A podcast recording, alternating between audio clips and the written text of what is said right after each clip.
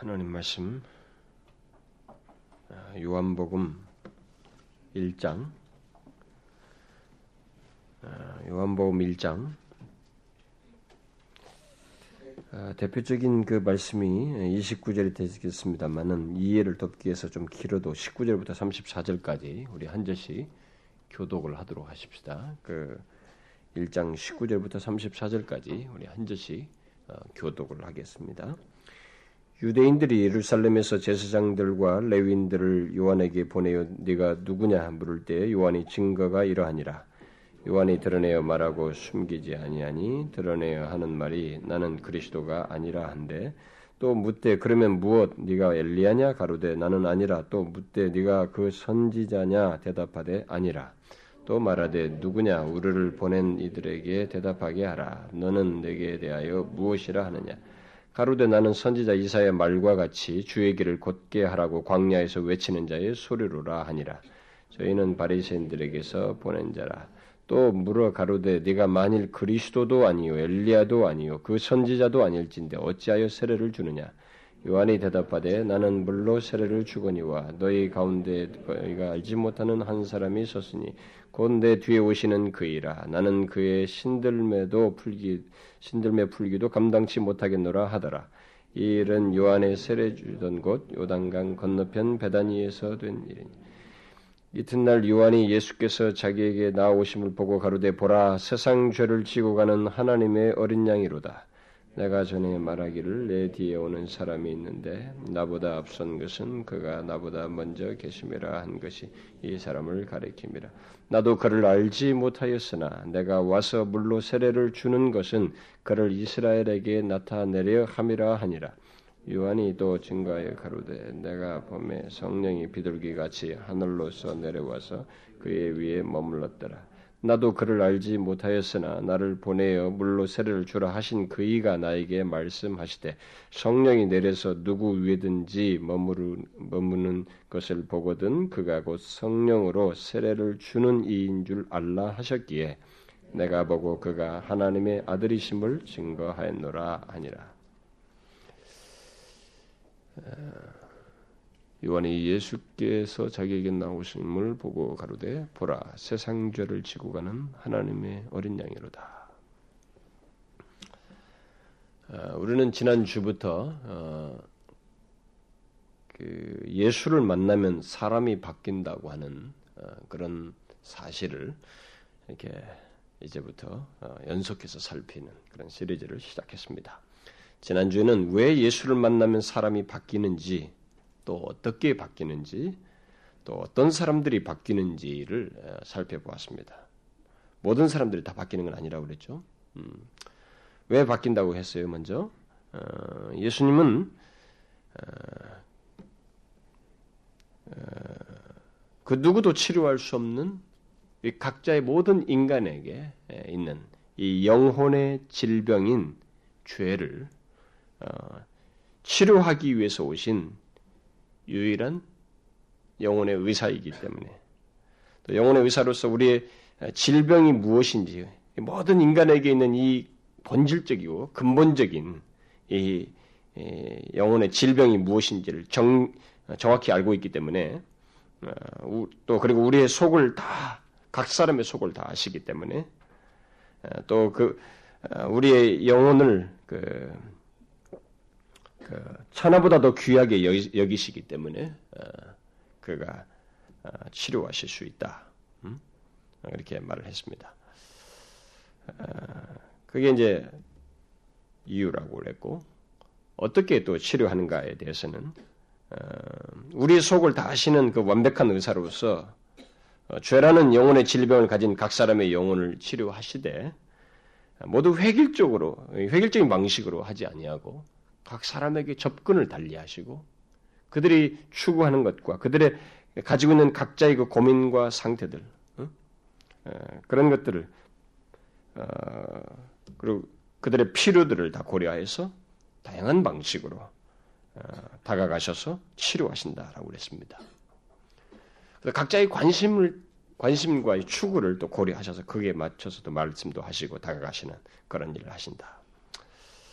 그런데 주님께서 그렇게 그들을 이렇게 영혼의 그 질병을 치료하시는 데 있어서 모든 사람을 이렇게 치료하는 것은 아니라고 그랬습니다. 예수님은 분명 사람의 영혼의 질병을 치료하실 수 있는 완벽한 의사요.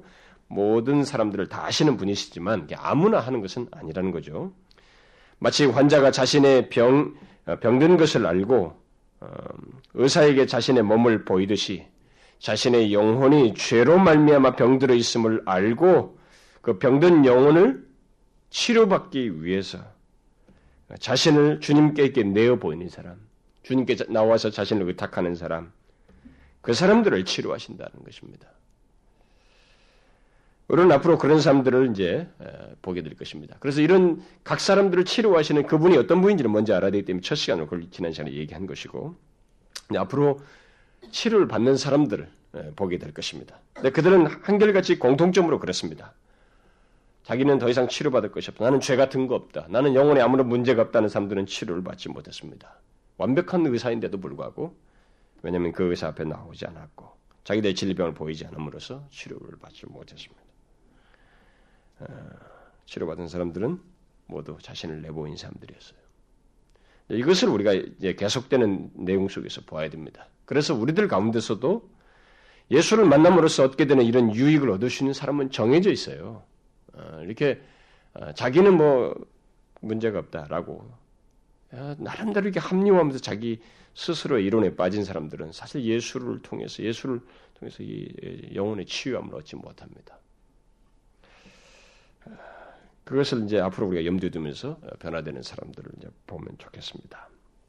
자, 그러면 이제부터 그렇게 치료를 받게 되는 예수를 만남으로 바뀌게 되는 그런 사람들을 살피게 되는데 어, 어, 오늘 가장 먼저 살피려고 하는 사람은 어, 좀 특별한 사람입니다. 어, 그것은 바로 세례 요한입니다.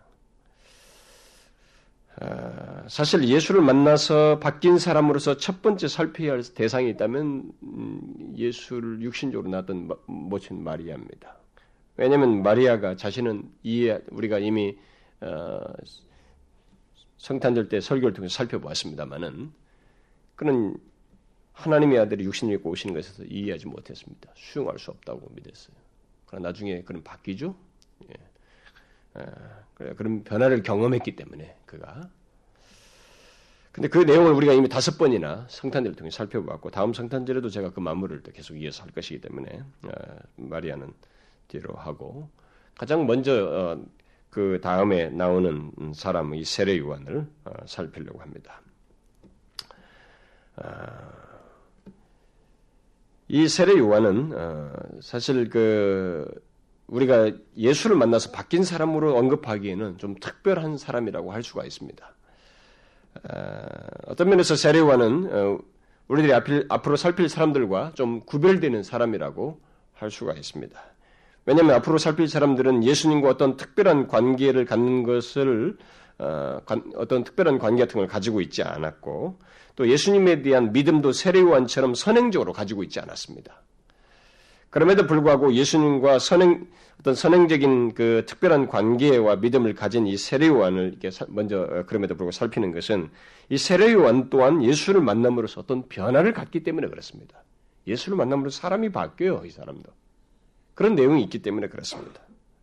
그리고 그 변화는 결국 예수를, 예수를 만나는 모든 사람들에게 있는 변화이고 또 있어야 하는 아주 중요한 내용을 담고 있기 때문에 그렇습니다. 일반적으로 우리들이 세례요한에 대해서 어, 갖는 생각은 그는 더 이상 변화가 필요 없는 사람이라고 하는 생각입니다. 우리들은 그렇게 세례요한에 대해서 그런 선지식을 가지고 있어요. 왜냐하면 그의 출생부터가 하나님의 간섭에 의해서 특별하게 있게 되었고 그의 출생의 목적 또한 아주 특별했습니다. 메시아의 오심을 준비하는 사람으로 이렇게 선택되어서 이 세상에 온 사람입니다. 어, 하나님께서 허락한 인생 그 사람 존재죠. 누가복음을 보면 천사가 세례요한의 출생에 대해서 예언한 내용이 기록되어 있습니다. 아, 먼저 그 나이가 많은 그 어머니죠. 이제 그걸 낳을 엘리사벳부터가 이 나이가 많은데도 애를 낳을 수 없는데도 낳는다고 하는 면에서 벌써 초자연적으로 이 세례 요한을 낳게 된다고 하는 그 내용이 먼저 소개되고 있습니다. 그러고 나서 천사가 나중에 그 사가랴에게 얘기하죠. 그의 남편에게 어, 세례 요한에 대해서 얘기합니다. 저가 주 앞에서 큰 자가 되며 모태로부터 성령의 충만함을 입어 이스라엘 자손을 주 곧 저희 하나님께로 많이 돌아오게 할 것이다. 그는 모태로부터 성령의 충만함을 받을 것이라고 하는 이런 특별한 그런 내용을 거기에 담고 있습니다. 아, 이렇게 출생과 삶의 그 목적이 특별하기에 우리들은 세례와는 더 이상 변화 같은 것이 필요 없다는 생각을 쉽게 하게 됩니다. 그러나 우리는 설사 세례관이 예언되고 어떤 또 특별하게 구별된 사람이라 해도 그가 자기에게 예언된 모든 것을 마음으로 받아들이고 인격적으로 반응하는 데는 또 다른 성격을 가지고 있다는 것입니다. 그는 기계적인 존재가 아니거든요. 그 사람은 인격적인 존재예요. 근데 이것을 우리가 염두에 둬야 됩니다. 그는 정해진 삶을 살도록 프로그램화된 그런 존재가 아닙니다. 그는 어떤 것을 분별하고 좋아하기도 하고 또 싫어하기도 하며 스스로 의사결정을 해서 행동할 수 있는 그런 존재입니다. 다시 말해서 아무리 부모가 그에게 너는 이러이러한 사람이 되어야 한다고 말을 해도 그것을 거스를 수 있고 또 선택, 다른 선택을 할 수 있는 그런 존재라는 것입니다. 그리고 그가 아무리 어떤 지식을 가지고 있어도 예를 들어서 메시아에 대해서 듣고 어, 자기가 메시아를 예비해야 하는 그런 존재라는 그런 선지식을 가지고 있어도 자신이 그 메시아를 받아들이고 그를 예비하는 그리고 또 그를 높이는 일을 하는 문제는 이 사람 자신에 있는 어떤 인격이 움직임을 해 인격적인 반응이 있어야만 하는 것입니다. 기계적으로 있는 것이 아니라 이 말이에요. 제가 아는 사람들 중에서도 제 어렸을 때 같이 있었 중고등학교 시절 보냈던 어떤 그런 친구들 중에도 그렇고 제가 아는 몇몇 사람들 중에는 어머니가 자기를 가졌을 때 소원을 했던 그런 사람들이 있어요. 그리고 어, 최소한 자식 자기 자식이 커서 하나님의 종이 되기를 바라고 또 기도를 계속하고 계속적으로 너는 하나님의 종이 되어야 된다. 뭐 이렇게 부모가 자기 자식에 계속 말하고 또 기도하면서 양육했던 그런 그 사람들이 있습니다. 그런데도 그 사람들이 안 가고 있어요 지금도. 그러니까 부모가 아무리 말해도 본인이 그것을 받아들이지 않고 거스를 수 있다 이 말입니다. 음, 여러분도 알다시피 나기 전에 예언되었던 이, 이런 사람이 나올 것이다라고 나기 전부터 예, 예, 예언됐던 그 삼손이라는 사람이 있었잖아요. 그런 삼손도 장성하에서 하나님께서 원하시는 것을 거스르고 자기 정욕을 쫓아서 행하잖아요. 그런 걸 보게 될 때 우리는 기계적으로 생각할 수 없습니다. 이 세례 요한은 더 이상 변화 같은 것이 필요 없는 사람이다 이렇게 생각할 수 없습니다. 아무리 특별한 목적을 가지고 태어난 사람이랄지라도 그 또한 영혼의 의사이신 예수를 만남으로써 어떤 변화가 있어야 되는 거예요. 또 변화가 실제로 있었고 그 성경을 보게 되면 세례 요한은 예수님 만남으로써 바뀌는 그런 경험을 실제로 하게 됩니다. 사실 그것을 살피려면 세례 요한에 대해서 기록한 모든 내용을 다 언급해야 합니다만은 그러기는 너무 많기 때문에 오늘 그 읽었던 그 참고 구절 이런 요한복음에서 말한 이 내용을 중심으로 해서 어, 그의 변화와 관련된 내용만 언급을 하려고 합니다. 오늘날 교회 안에는 예수님이 어떤 분이신지 어, 또 성경을 통해서 많은 지식을 가지고 있습니다. 사람들은 교회 안에 사람들은 다 예수님이 어떤 분인지 대충 다 알고 있죠. 그리고 그가 세상의 구원자이신 것을 알고 그래서 그를 믿어야 하고 또 그를 믿으려면 이러이러해야 한다고 하는 지식을 가지고 있습니다. 교회 안에 사람들은 대부분 다 그런 지식을 가지고 있죠. 그러나 그 모든 지식의 핵심이신 예수님을 인격적으로 만나지 못한 사람들, 또는 복음의 은혜와 예수 그리스도 안에 있는 그 은혜와 그 복음의 영광이 무엇인지를 알지 못하는 사람들, 특히 예수 그리스도에 대한 확신이 없는 사람들이 적지 않게 있습니다. 교회당 안에는. 그들은 분명히 예수에 대해서 많은 지식을 가지고 있어요. 성경 지식을 가지고 있습니다. 그러나 그 예수 그리스도를 인격적으로 알지 못하고 예수 그리스도 안에 감추인 복음의 영광과 구원의 영광을 알지 못합니다. 알지 못하는 것이 그들의 감격과 삶 속에서 역력하게 드러나요. 그러니까 변화가 없는 것입니다. 오늘 우리가 살피려고 하는 이 세례 요한의 변화는 바로 그런 사람들에게 어떤 메시지를 담고 있어요.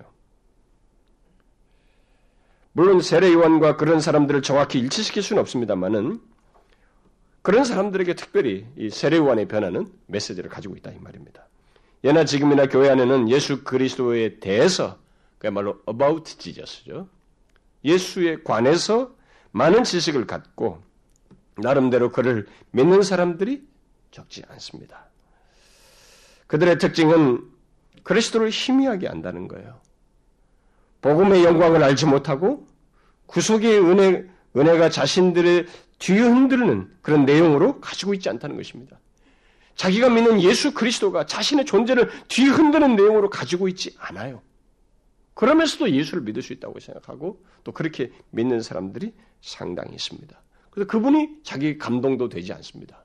예수 그리스도가 자기 큰 감동이 되지 않아요. 그리고 예수 그리스도에 대한 믿음도 경고치 못하고 그래서 확신도 없습니다. 그러면서도 일단은 예수는 어느 선상에서 믿는 그런 사람들이 있습니다. 이런 사실을 우리는 이 세례 요한을 통해서 그런 사람들이 음, 이런 세례 요한을 통해서 좀 배울 것이 있습니다. 어, 그 그런 사람들에게 이 세례 요한의 변화는 어, 분명히 그 따라야 할 어떤 어, 어떤 도, 전적인 내용을 우리에게 가지고 있고 전해주고 있습니다. 세례 요한은 예수 그리스도에 대해서 많은 지식을 가지고 있었던 사람입니다.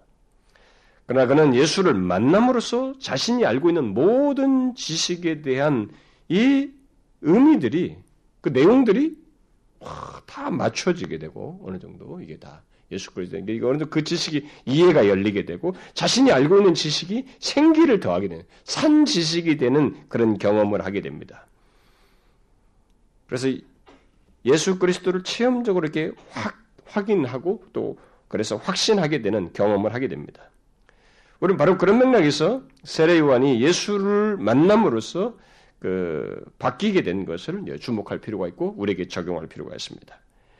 이미 예수 그리스도에서 대해서 알던 사람이 그를 확실하게 믿고 또 확신 속에서 그를 증가하게 되는 이 변화만을 생각하면은 이 이런 세례요한이 확신을 갖게 됐던 이런 내용은 오히려 이 예수를 만나면 바뀐다고 하는 시리즈의 가장 후반부에 오는 것이 더 적절할 수도 있습니다. 그러나 예, 세례요한은 구약적인 지식 속에서 예수님이 메시아이심을 깨닫고 확인하고 또 확신했다는 면에서 이 사람을 앞에 두는 게 저는 적당하다고 봐져요.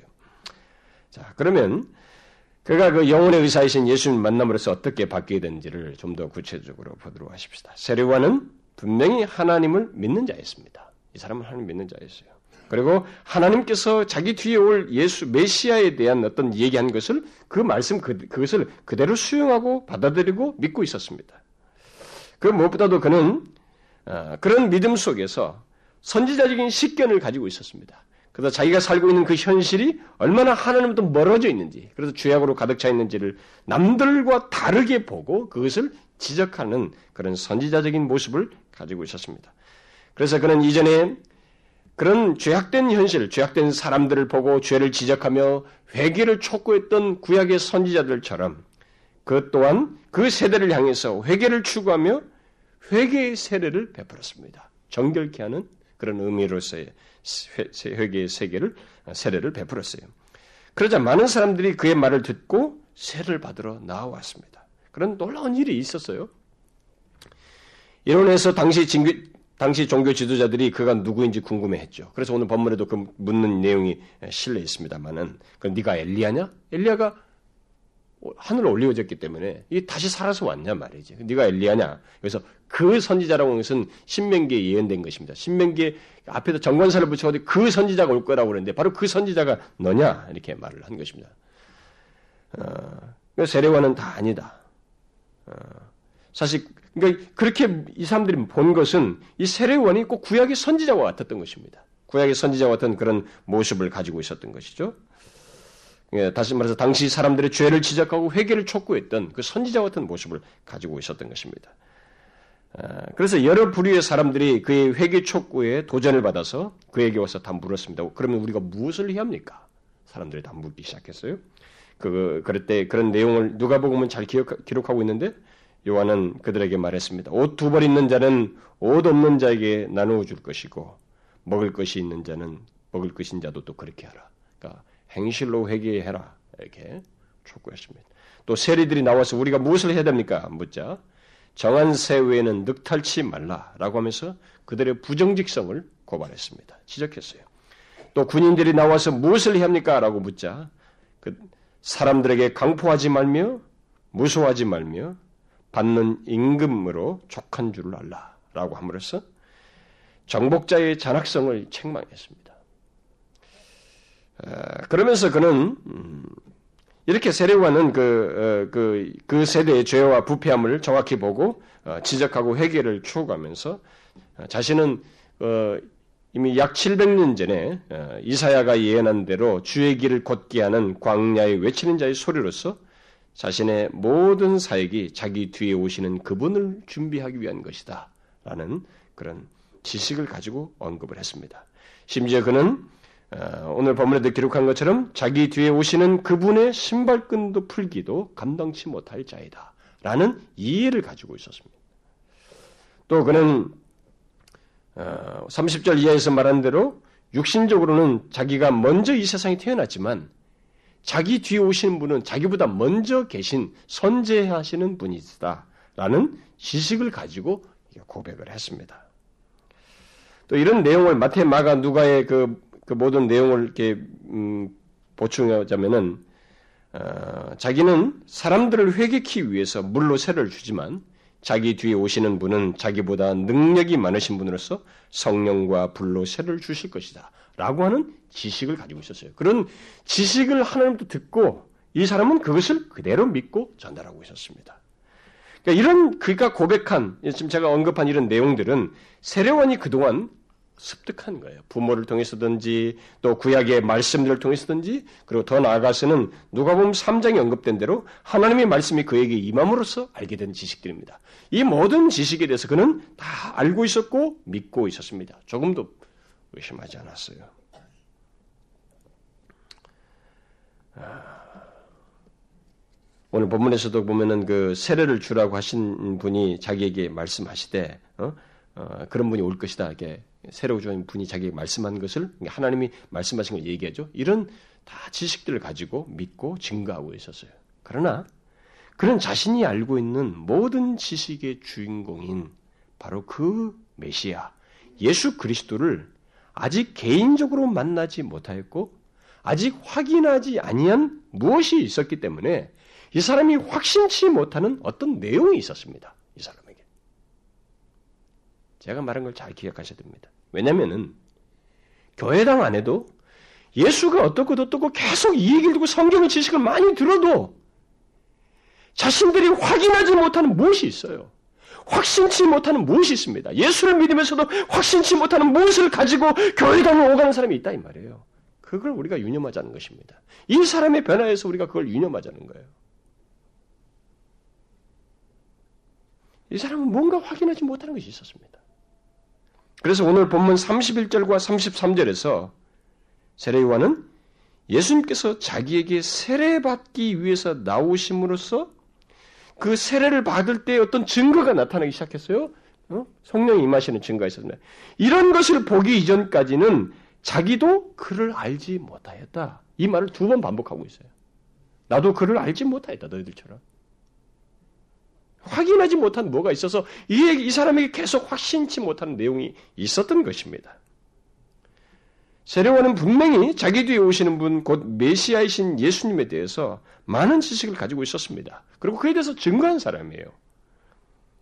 예수님은 자기보다 능력이 많으신 분이고 성령과 불로 세례를 줄 것이고 또 누가 누가 봄에 따르면 손에 키를 들고 자기 타작마당을 정결케 하시고 알곡을 모아서 곡간에 드리고 쭉정이는 꺼지지 않는 불에 태우실 것이다. 이렇게 말을 했습니다. 예수 그리스도가 오셔서 메시아가 오셔서 이렇게 심판하고 정결케 하실 것이다. 이런 내용을 다 전달했어요.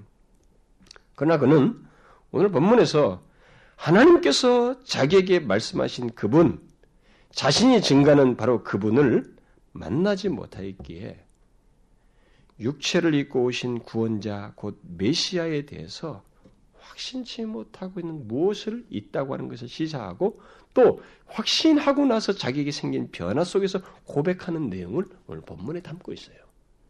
그 내용이 우리 가운데 똑같이 있어야 되는 것입니다.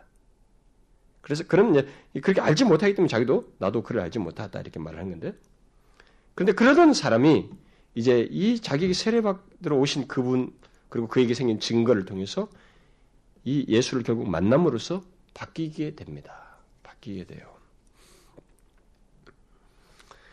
성경에는 이 예수님과 세례요한이 직접 대화를 나눈 내용을 이 세례 때에만 그 있었던 것으로 기억하고 있어요.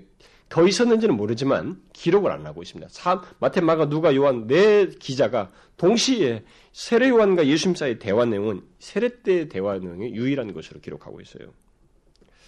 그래서 우리는 그 이상의 정보를 알 수가 없습니다. 당대의 그네 기자마저도 그렇게 하고 있기 때문에 우리는 정확히 알 수가 없어요.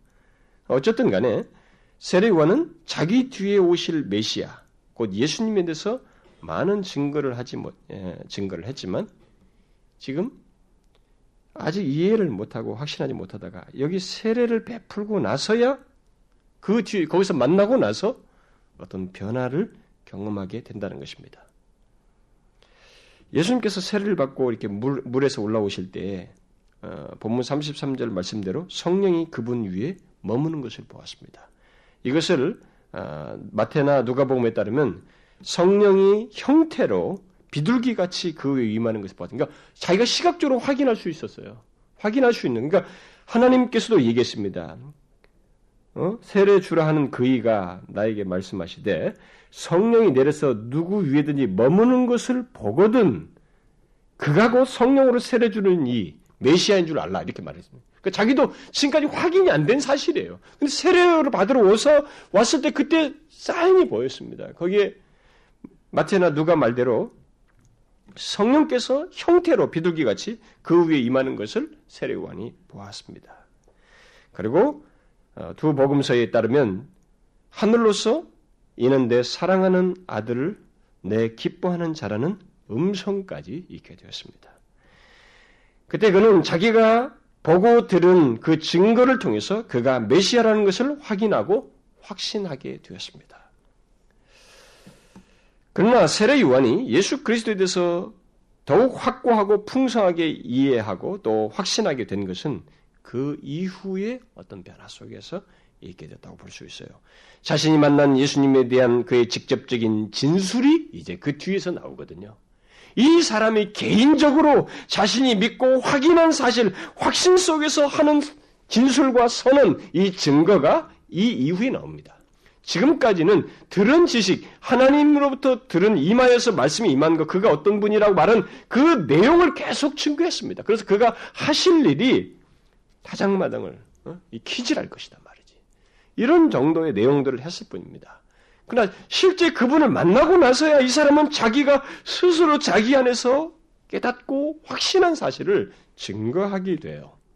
근데 그 증거가 어느 때 있게 되냐면은 기록상을 놓고 보면 예수님이 세례를 받고 나서 사복음서를 종합해 보면 세례 받고 나서 물에서 나오신 뒤에 광야로 가십니다. 광야로 가서 40일 동안을 금식하셔요. 40일 동안 금식하시면서 그때 마귀에게 시험을 받으시죠. 그러고 나서 다시 돌아오셔요. 그 돌아오실 때에 광야에서 돌아오신 때 그 그때 세례요한에게 이제 어떤 그 사이에 어떤 변화가 있었던 것을 드러냅니다. 그 변화에 의해서 그가 드러낸 증거가 내용이 바로 오늘 제가 읽어줬던 본문의 핵심 말씀이에요. 29절인 것처럼 보라 세상 죄를 지우고 하는 하나님의 어린 양이로다. 이게 사복음서를 종합해 보면 40일 뒤 금식 이후의 얘기예요. 이것은 이 세례요한의 이 선언은 여러분들이 뭐 우리 익숙한 내용에서 쉽게 생각하지만 할지 모르겠습니다만은 이것은 세례원에 생긴 변화를 시작 시사는 아주 아주 중요한 내용입니다. 그의 이 같은 선언은 메시아에 대한 그의 이해가 완전히 달라졌고 열렸다고 하는 것을 보여주는 내용입니다. 그는 예수님이 세례받으러 나오셨을 때, 그 처음 만난 뒤에 예, 어, 바로 그것이 이, 그 일, 곧바로 이런 식의 증거를 하지 않았습니다. 어, 왜냐하면 아직 그 오실 분이 오실 분의 그 비밀과 영광을 충분히 이해하지 못하고 있었어요. 자기가 받은 전달된 메시지나 이런 것들을 가지고 가지고 있었지만 이분에 대해서 더 충분한 이해를 못 가지고 있었습니다. 그는 그때까지 구약의 선지자들이 외쳤던 것처럼 사람들의 죄를 자백하고 회개하라고 외치면서 예수 그리스도께서 죄를 어떻게 해결할 것이 그런 것을 외치긴 했지만은 예수 그리스도 자기가 오, 뒤에 오시는 그분이 그 죄를 어떻게 해결하실 것인지에 대한 이해를 가지고 있지 않았습니다. 그리고 그걸 선언할 수가 없었어요. 그 이전까지. 예수를 만나기 전까지는 그런 선언을 일체 하지 않았습니다. 한마디도 하지 않았어요. 그래서 누가 누가 복음에 따르면은 그때까지 그가 전하고 외쳤던 것은 회개예요. 그래서 회개의 세례를 전파했다. 그렇게 기록하고 있습니다. 그러니까 그것은 자기 뒤에 오시는 분, 그 자기에게 세례를 받으신 예수님께서 이루실 것을 충분히 보지 못했기 때문에 그런 것입니다. 그런 예수님께서 자기와 다르게 불이 아닌 어? 그 물이 아닌 불과 성령으로 세례를 주고 그렇게 능력이 많으신 분이라는 지식도 다 가지고 있었지만 그런 것들이 다 어떻게 있게 될 것인지에 대해서 이게 바로 십자가를 통해서 하나님의 어린 양으로서 이 일을 하실 것이라는 이 내막에 대해서 이해가 없었어요. 성경을 보면 자료만 가지고 보자면. 그러니까 정확히 풍성하게 알지 못했습니다. 한마디로 말해서 그는 아직까지 구약적인 배경을 가지고 있었던 것입니다. 우리처럼 그런 그 메시아께서 십자가에 달려 죽으시고 부활하심으로써 세상을 구원하시고 그를 믿는 자들로 구성된 하나님의 교회를 세우실 것이라는 이런 이해를 그는 가지고 있지 못했습니다. 그래서 세례요한은 하나님 나라에서 그 이전까지 큰 자이지만 그 이후보다는 아니라는 표현을 성경에서 하는 거예요.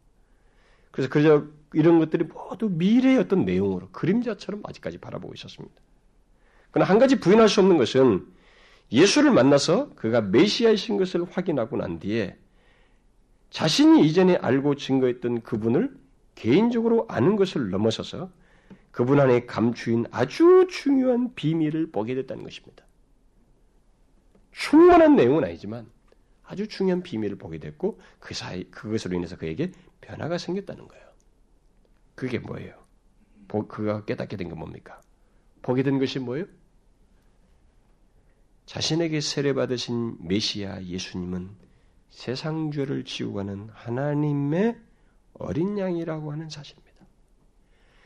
그는 예수를 만나기 전까지는 자기 뒤에 오시는 분, 곧 그 메시아가 죄를 지신다는 사실에 대해서 전혀 언급할 수 없었습니다. 언급하지 않았어요.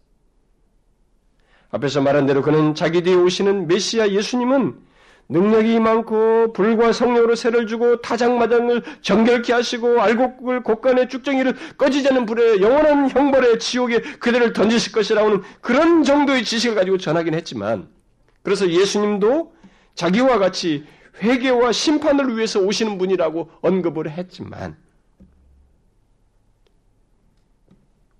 그는 그가 하실 더 중요하고 복되고 영광스러운 사실을 그는 말할 수가 없었습니다.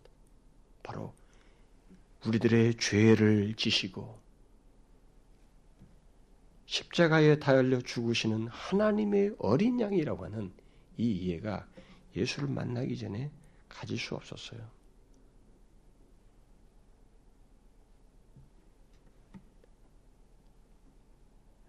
근데 예수를 만나고 난 뒤에 이 이해가 열리기 시작한 것입니다. 한마디로 말해서 이 사람에게 변화가 생겼어요. 결국 이런 변화는 뭐예요? 은혜의 메시아를 본 것입니다. 은혜 예수를 만난 거예요. 오늘날로 말하면 우리식으로 이제 적용해서 말하자면, 그러니까 이 사람에게 있어서는 예수 그리스도에 대한 이해와 믿음에서 균형이 생기기 시작한 겁니다. 특히 그는 예수 그리스도 안에서 있는 그 비밀을 본 것이죠. 그는 우리들이 우리의 죄를 회개함으로써 주님께 나아가기도 해야 하지만 그 일을 해야죠, 우리도. 주님께 회개, 죄를 회개하고 하나님께 나가야 됩니다. 그 일도 해야 되지만 더욱 중요한 사실이 있다는 것을 보게 됐어요. 뭐냐면 하나님이 우리의 죄를 지신다는 거예요. 응? 우리들이 죄를 가지고 하나님 앞에 회개해야 하는 이 일도 있어야 되지만 더 중요한 것이 있는데 바로 하나님의 아들이 우리의 죄를 지신다. 그것을 위해서 오신 하나님의 어린 양이시다. 그가 우리의 죄를 해결하실 분이시다. 라고 하는 것을 보게 됐습니다. 그래서 그가 오셨을 때 그가 다시 그 광야에서 돌아오셨을 때 보라 이렇게 말한 거예요. 보라 세상 죄를 지우하는 하나님의 어린 양이로다. 이건 놀라운 선언이에요. 이런 선언 자체가 이 사람에게서 생겼다는 것 자체가 굉장히 놀라운 거예요. 우리는 너무 기계적으로 이 본문을 읽다 보니까 뭐 세례요한은 당연히 이런 말을 해야 되지. 아니에요. 변화 속에서 있었던 것입니다. 그래서 제가 여러분들에게 항상 하나님의 지식을 그냥 입에서 막 달달달 주문하듯이 하는 것에도 제가 항상 경고하는 거예요. 하나님 이름 호칭 자체도 여러분들의 이해와 마음 속에서 나와야 돼요. 이런 선언은 변화 속에서 나온 거예요. 이해가 열려서 나온 것입니다. 예수를 만나고 난 뒤에 자기에게 생긴 변화를 드러낸 거예요. 우리는 더 이상 변화가 필요 없을 것 같은 사람, 성경 지식에 밝고 도덕적으로 순결한 그 사람이 예수를 만나고 난 뒤에 이런 변화를 경험했다는 것을 주목해야 됩니다. 어쩌면 그는 예수님께 세례를 베푼 후에 광야에 외치는 자의 소리로 자신에 대해서 어, 예언된 내용들이 있는 그 이사야서를 확인했는지 모르죠. 예수님께 세례 베푸고 난 뒤에. 그런데 거기서 자신에 대한 그 예언과 함께 뒤에서 오는 하나님 예언된 이 세상에 오실 여호와의 종, 여호와의 종이 막 영광스럽게 죄를 심판하고 막 하는 영광스러운 모습으로 오기도 하는데 뒷부분에 가서 뭐 있어요? 중간에 53장에 와가지고 그 여호와의 종이 앞에서는 그렇게 영광스러운 세상을 심판하실 분을 오시는데 중간에 가서 고난받는 종으로 오시는 거예요. 도살장이 끌려가는 어린 양으로 등장하는 것을 아마 확인했는지 모르죠. 어쨌든 세리와는 예수를 만난 뒤에 바뀌었습니다. 예수에 대해서 이해가 깊어졌고 그에 대한 증거의 내용이 확신 있게 있게 됐으면 그 사람 자신부터가 확신을 갖게 되었어요. 그래서 그런 확신의 증거를 한 것입니다. 그는 죄는 반드시 회개한다는 생각에 사로잡혔던 사람이었습니다. 그건 사실이죠. 그러나 이제 그는 거기에 더 중요한 사실의 깨달음을 증가한 것입니다. 육신을 입고신 하나님의 아들이 죄를 대신 지신다는 거예요. 그렇게 함으로써 죄가 해결된다는 것입니다. 죄를 우리가 고백함으로 해결되는 것이 아니라 하나님의 아들이 죄를 지심으로 해결된다고 하는 이 놀라운 사실을 보았어요. 죄를 지적하는 것도 필요하고 죄를 지었으면 하나님께 나가서 회개하는 것도 필요하지만 세례와는 죄를 해결하기 위해서 오신 예수 그리스도를 보고 난 뒤에 그 무엇보다도 중요한 것은 그 죄를 해결하기 위해서 오신 예수님이 하나님의 어린 양이라고 하는 사실을 보았다는 것입니다. 여러분은 제가 이 세례관의 이런 사실을 알게 된 것이 뭐가 그리 대단합니까? 라고 생각할지 모르겠습니다. 그러나 중요한 것은 여러분들에게도 이런 변화가 분명하게 있는가라는 걸 한번 물으시면 이 제가 강조하는 것을 이해하실 것입니다. 왜냐하면 제가 종종 이야기했다시피 보통 뭐 어디 다른 데 가서 집회 가면서 집회에서도 확인하다시피 의외로 많은 사람들이 예수를 제대로 모릅니다. 그분을 부르고 용어는 쓸 망정 복음의 그 영광을 몰라요. 종교적인 이해를 가지고 있습니다. 죄를 죄, 죄를 해결해야 돼. 성경의 지식들은 많이 갖고 있어요. 죄는 어떻게 해결되고 또 회개해야 되고 또 어떻게 예배드리고 뭐 해야 되고 뭐 해야 되는 것에서 많은 지식을 가지고 있습니다. 그러나 이 모든 것을 생기 있게 하고 이 모든 것을 해결하는 그 가운데 계신 예수 그리스도에 대한 이해가 부족해서 생기가 없어요. 끌려가는 거예요. 예수 그리스도를. 끌려다니시 예수를 믿는 거예요.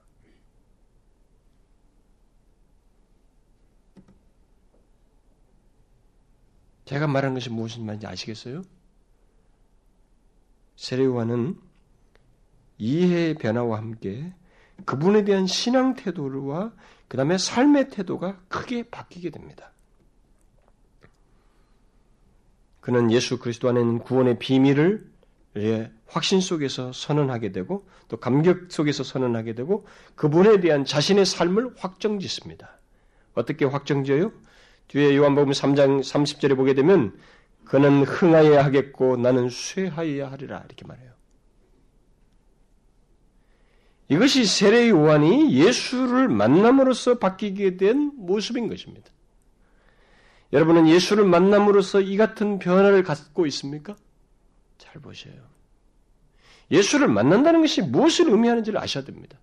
다른 말로 말해서 예수를 믿는다는 것이 무엇을 의미하는지를 알아야 됩니다. 오늘날 예수 믿는 사람들 중에는 그런 변화를 갖지 않고 예수 믿어서 말하는 사람들이 상당히 많습니다. 여러분도 알다시피 교회 안에는 많은 성경 지식을 가지고 오랜 신앙생활을 통해서 예수님에 대해서 술술술 말하는 사람들이 많습니다. 어려서부터 신앙생활하고 오랫동안 교회 생활하는 사람들에게는 이것이 너무 자연스러워요. 또 그렇게 말하지 않는 사람은 교회당에 있지도 않겠죠. 그런데 문제는 사람들이 세례 요한이 예수를 만나고 난 뒤에 가졌던 것 같은 변화를 갖지 않고도 교회를 다닌다는 것입니다. 예수님을 이렇게 믿어야 하고 죄는 반드시 회개하며 주님은 이렇게 섬겨야 한다고 하는 지식을 많이 가지고 있지만 죄를 해결하기 위해서 오신 예수 그리스도 그 은혜의 예수를 모른다는 거예요. 모른다는 것을 어떻게 듣냐면 누리지 못하고 확신에 찬 증거를 하지 못하며 예수 그리스도를 높이지 못한다는 것입니다. 예수 그리스도에 대한 그리고 자기에 대한 이해를 바르게 갖고 있지 않다는 것입니다. 오늘날 예수 믿는 사람들 중에는 죄를 회개하는 것만 알고 있는 사람들이 많습니다. 오늘날 우리들은 이게 뭐 보면은 뭘 세례용과 비교할 수 없는 어떤 어, 복음의 영광과 축복을 다 보고 있잖아요. 여러분 세례요한은 아직까지 부족할 수밖에 없었던 것이 예수 그리스도께서 이루실 그것의 내용을 충분히 아직 못 보는 사람이에요. 구약적 배경 가지고 있어서. 그래서 예수 그리스도의 십자가에서 죽으시고 부활하는 것도 뭐 아직 확인이 안 됐어요. 그리고 그를 믿는 사람들이 이렇게 수도 없이 많은 사람들이 그 조그마한 땅에서 팔레스티나의 그 조그마한 땅에서 그 로마가 압지하면서 모든 걸 차단하고 있는 그 상태에서 이게 세계로 확장될 걸 어떻게 보았겠습니까? 여러분과 저는 이 그야말로 세례요한과 비교할 수 없는 이 복음의 영광을 축복을 다 보고 알고 있는 사람들입니다. 비교가 안 되죠. 그런데도요, 그런 복된 세대에 우리가 살고 있음에도 불구하고 세례 요한만 못한 거예요. 그러니까 회개의 세례만 알고 있고 예수를 믿고 어떻고 하는 지식만 가지고 있지 예수를 만남으로써 갖게 되는 그 생기를 갖지 못하고 그걸 누리지 못하는 사람들이 교회당에 있다 이 말이에요. 그저 자기 편에서 회개하고 회개하면은 자기 편에서 죄를 회개하면 죄가 용서되는 것만 알고 또 자기가 무엇을 하는 것으로 위안을 얻고 자신이 알고 있는 성경 지식을 적용하고 있다는 것에서 안도감을 갖는 그런 모습은 우리들에게 있지만 물론 그런 것도 필요하고 있어야 하겠습니다만은 그것이 예수 믿는 게 전부가 아니라는 것을 사람들이 몰라요. 예수는 예수를 만나게 됐을 때 그 사람에게 있는 것은 그 이상의 것이라는 겁니다. 그게 세례관이 보여주는 거예요. 이 탁월한 사람에게서도 발견되는 내용인 것입니다. 뭐예요? 아무리 내 힘으로 애써도 안 되는 죄를 하나님의 아들 예수 그리스도께서 육신을 입고 오셔서 대신 지시고 죽으심으로써 해결하셨다고 하는 사실을 알고 그것이 주는 축복을 누리고 그것으로 인해서 확신 있는 증거를 할 수 있게 되고 그분을 향하여서 자신이 갖는 삶의 태도를 갖는 이런 일이 예수를 만나는 자에게 있는데 그걸 모르고도 있다는 거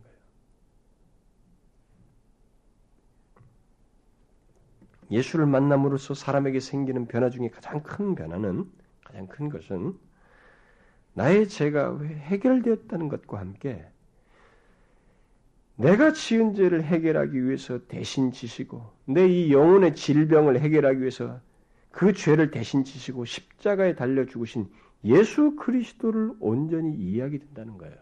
그분을 이해하게 된다는 것입니다. 그냥 뭔가 주는 신이 아니에요, 지금. 예수 그리스도에 대한 인격적인 이해가 열린다는 것입니다. 그분에 대한 이해가 열리고 그분을 알게 된 것이 그분으로부터 얻게 된 구원이 얼마나 큰지에 대한 본인의 감격이 생겨서 보라라고 말한다는 거예요. 세상 죄를 지고 하는 하나님의 어린이입니다. 보라 내가 믿는 예수가 바로 이런 분이로다 라고 말한다는 것입니다. 그리고 자신에게 있어서 그분으로 인한 감격과 이 실제적인 증거 때문에 사도의 원처, 세례 원처럼 말한다는 것이죠. 그는 흥하여야 하겠고 나는 쇠하여야 하리라. 이런 삶의 태도를 간다는 거예요. 억지 문제가 아니에요. 예수를 진실로 만났을 때 생기는 변화인 것입니다. 여러분은 어떻습니까? 그 같은 변화와 증거들을 예수를 만남으로써 가지고 있습니까? 우리는 예수를 만나는 것이 무엇인지, 그것이 정말로 허무맹랑한 것이 아니고, 가상적인 것도 아니고, 추상적인 것이 아니라고 하는 것을 성경을 통해서 봐야 됩니다. 실제적으로 한 존재에게 생기는 변화예요. 그리고 그렇게 변화를 줄 만큼의 충분한 능력과 치료의 은혜를 가지신 분이 예수이십니다. 영혼의 의사시로. 그것을 위해서 오셨단 말이에요. 혹시 여러분들 중에 지금 전해지는 말씀을 들어도 이게 무엇을 말하는지 도무지 이해가 안 되고 크게 자기에게 뭐 실제적으로 다가오지 않는 사람이 있습니까? 그 사람은 여러분을 무시해서가 아니고 위에서 하는 말이에요. 진실로 예수를 만나야 될 사람이에요. 만나야 될 사람이에요. 그러기 전에는 지금 말하는 변화의 내용은 이상하고 듣기 거북한 내용이에요. 그 사람에게. 또 설사 성경 지식이 해박하고 신앙생활을 신앙생활은 이러이러해 한다는 것을 알고 나름대로 규범적으로 살고 있는 사람이라 해도 예수 그리스도 안에서 있는 그 구속의 비밀과 영광을 알고 그것으로 인한 감격과 확신의 증거가 어, 그리고 또 예수 그리스도를 통한 어떤 확정된 삶이 없다면 그 또한 예수를 개인적으로 인격적으로 만나야 할 사람입니다.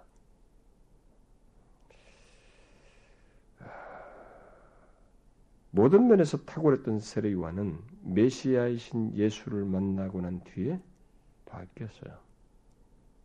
모든 게 바뀌었습니다. 자기가 알고 있는 지식에 생기를 더했고 확신을 갖게 됐고 스스로 증가할 수 있었습니다.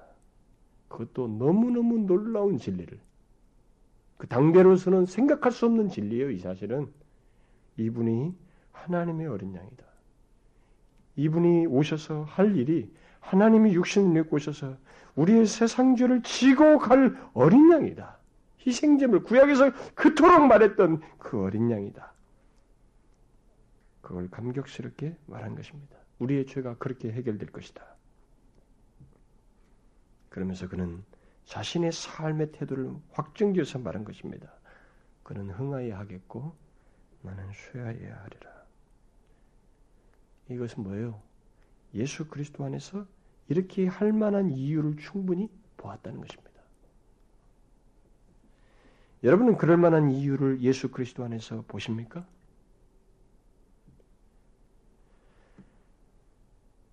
그렇게 봄으로써 자신의 삶이 변화되는 예수를 만남으로써 그런 변화, 이 바뀜이 여러분들에게 있느냐는 거예요.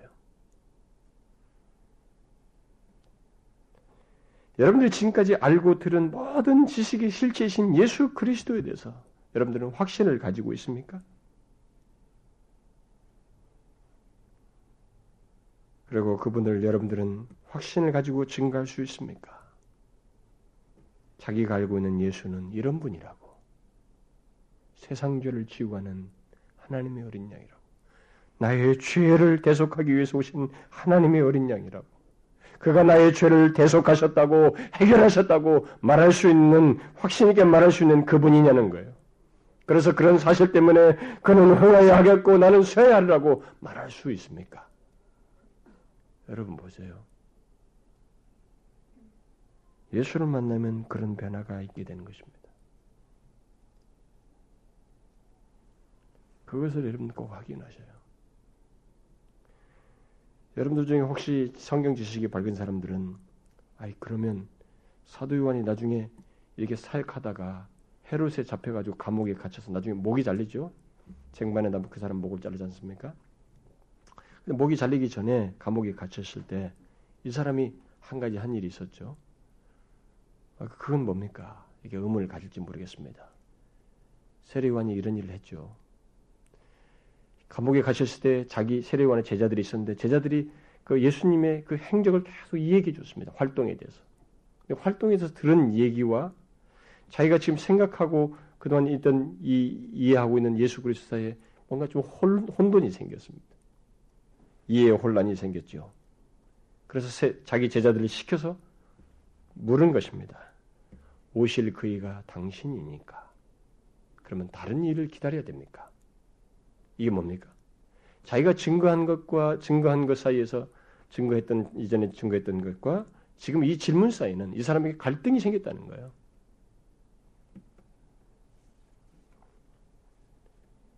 이때 주님께서 세례요한의 제자들에게 자 너희들이 지금 보고 있는 것을 그대로 전하라고 하면서 보고 있는 내용을 설명하죠. 뭘 보았습니까? 그들이 이사야의 예언된 대로 소경이 보며 안진뱅이가 일어나고 문둥이가 깨끗함을 받으며 귀머거리가 듣고 죽은 자가 살아나며 가난한 자에게 복음이 전파되는 것을 너희가 본대로 전하라 라고 말했습니다. 이 사람은 이사야의 이해를 갖고 있는 사람이에요. 그 예언된 대로. 그게 오실 메시아거든요. 그것을 이해를 다시 열어줘요. 그러면서 한 가지 책망, 책망조의 말씀을 덧붙이십니다. 사실 그 책망은 그를 붙드시기 위한 주님의 말씀인데 어떤 말씀을 덧붙이시냐면 이렇게 말씀하셔요. 누구든지 나를 인하여 실족하지 아니하는 자는 복이 있도다. 여러분 무슨 말이에요? 예수를 인하여 사람이 실족할 수 있습니다. 예수를 믿고 따른다는 것이 자기와 이해가 안 맞는다는 생각 때문에 스스로 실족할 수 있어요. 그래서 여기서 이 말씀의 뜻은 결국 만일 이해할 수 없다면 주님을 그저 신뢰하라는 거예요. 그 말씀을 기억하고 자기를 신뢰하라는 것입니다. 이 말씀은 세례요한에게 사실상 더욱 진보할 것을 말하는 것입니다. 세례요한에게 있어서 예수님을 완전히 이해하는 것은 사실상 불가능한 것이었어요. 그러므로 이해할 수 없다면 그를 그저 신뢰하라는 것입니다. 이것은 우리들에게도 동일하게 적용되는 거예요. 예수를 잘 믿다가도 그가 잘 이해되지 않을 때가 있습니다. 왜냐하면 우리들이 보고 깨닫고 나름대로 생각하는 내가 생각, 내 편에서의 생각이 혼란을 야기시켜요. 그래서 예수를 믿고 다른 데 있어서 갈등과 혼란이 빠질 때가 있습니다. 그때 어떤 사람들은 예수님 자신이 믿고 있다고 하는 그 예수로 인해서 실족하게 됩니다. 그래서 예수를 믿다가 스스로 자기 생각에 빠져서 함정이 빠져서 실족하게 돼요. 그런 사람들이 있습니다. 그러나 주님은 자기로 나의 실족치 아니하는 자는 복이 있다고 말씀하심으로써 예수를 믿고 다른 것은 다른 것을 완전히 이해하는 것을 불가능하다는 거예요. 사실상 여러분 사실 다 그래요. 그런 면에서 우리는 뭐 더 풍성한 이해를 갖고 있습니다만 그럼에도 불구하고 우리의 상태 때문에 그럴 가능성이 있어요. 그럴 때 그를 신뢰하라는 것입니다. 이해할 수 없을 때 그를 신뢰하라는 거예요. 사실 주님은 그렇게 하심으로써 세례 요한을 보호하시고 있는 거예요. 이 말씀을 통해서. 예수를 만나면 영혼의 의사이신 예수 그리스도께서 우리의 죄를 해결하시고 그분과 인격적인 교제로 우리를 이끄실 뿐만 아니라 우리가 혼돈에 빠졌을 때 우리를 보호하셔요. 예수 그리스도를 만나는 것은 바로 그런 내용을 다 포함하는 것입니다. 사람이 받길 뿐만 아니라 주님의 보호 또한 받는다는 거예요. 예수를 만나면. 무슨 말인지 알겠습니까? 우리 쪽에서 예수 그리스도에서 뭘 하는 게 아니에요, 사실. 예수를 만나면 우리에게 세례관에게 생겼던 것 같은 그런 변화가 생길 뿐만 아니라 그분의 보호를 받습니다. 그를 끝까지 신뢰하는 것 안에서 말이죠. 저는 여러분들에게 마지막으로 묻고 싶습니다. 여러분들은 예수를 만나서 세례요한처럼 바뀌었습니까? 여러분들은 예수 그리스도 안에 감추인 이 비밀을 알고 있습니까? 그분 안에서 행해진 이 구속의 비밀을 알고 그것으로 인해서 여러분들은 감격할 수 있는 내용으로 소유하고 있습니까? 그것이 자신을 그토록 확신케 하는 내용입니까? 그래서 그, 그 예수 그리스도 안에 본 비밀로 인해서 새로운 삶을 살고 있습니까? 그는 흥하고 나는 쇠한다고 하는 이런 삶을 사, 살고 있냐는 거예요. 예수를 만나는 것은 그런 내용을 포함하거든요. 여러분, 예수를 똑바로 우리가 믿어야 됩니다. 제가 여기서 할 수 있는 것은 여러분들을 섬기면서 할 수 있는 것은 여러분들과 같이 좋은 말을 해가면서 좋은 친목 관계를 갖는 것이 아닙니다. 예수님께서도 자기를 위해서 있는 이 사람에게까지도 이렇게 책망하시면서 보호하시는 것처럼 영혼의 유익을 주는 것처럼 저는 여러분들의 영혼을 유익을 주어서 하나님 앞에 진실하게 서고 마침내 하나님 앞에 최후의 심판에서도 서도록 돕는 것입니다. 그렇다면 여러분들에게 정말 예수를 만났다면 만나는 자에게 있는 이런 내용이 있는지를 확인함으로써 두 개 중에 하나를 해야 되죠. 예수를 만나기를 구하든지 예수를 만난 자 이런 모습을 확인함으로써 자신 하나님 앞에 더 진보시키든지 앞서 나아가든지 그런 모습이 있어야 될 것입니다. 여러분 잘 보셔요. 여러분은 예수를 만남으로써 변화된 사람입니까? 자신의 존재와 삶이 바뀌었어요? 어떻습니까? 복음의 영광을 아십니까? 이 비밀을 아시나요? 여러분은 자신이 믿는 예수를 확신 있게 전할 수 있습니까? 감격스게 보라. 내가 믿는 예수가 이런 분이십니다. 라고 말할 내용을 가지고 있느냐는 거예요. 그분을 만났다면 가지, 갖지 않을 수가 없죠. 그렇지 않겠어요? 그렇지 않겠습니까? 그분을 만났다면 그 내용을 가지고 있지 않겠어요? 만약 그 내용을 가지고 있지 않다면 왜 안 갖겠냐 말이에요. 물어야 되죠. 확인해 봐야 돼요. 어떻게 예수를 알기에? 지식으로? 건성으로? 그런 사람은 세례관에 생긴 변화 같은 일이 있어야 됩니다. 자기가 얻는 모든 지식을 생기 있게 하고 그것을 자신의 목소리로 확신할 수 있는 실제적인 내용으로 예수를 알고 소유해야 되는 것입니다. 잊지 마십시오. 예수를 만나면 사람이 바뀝니다. 그 바뀜이 여러분 가운데 있어야 되고 혹 없는 사람은 그것을 꼭 구하셔야 됩니다.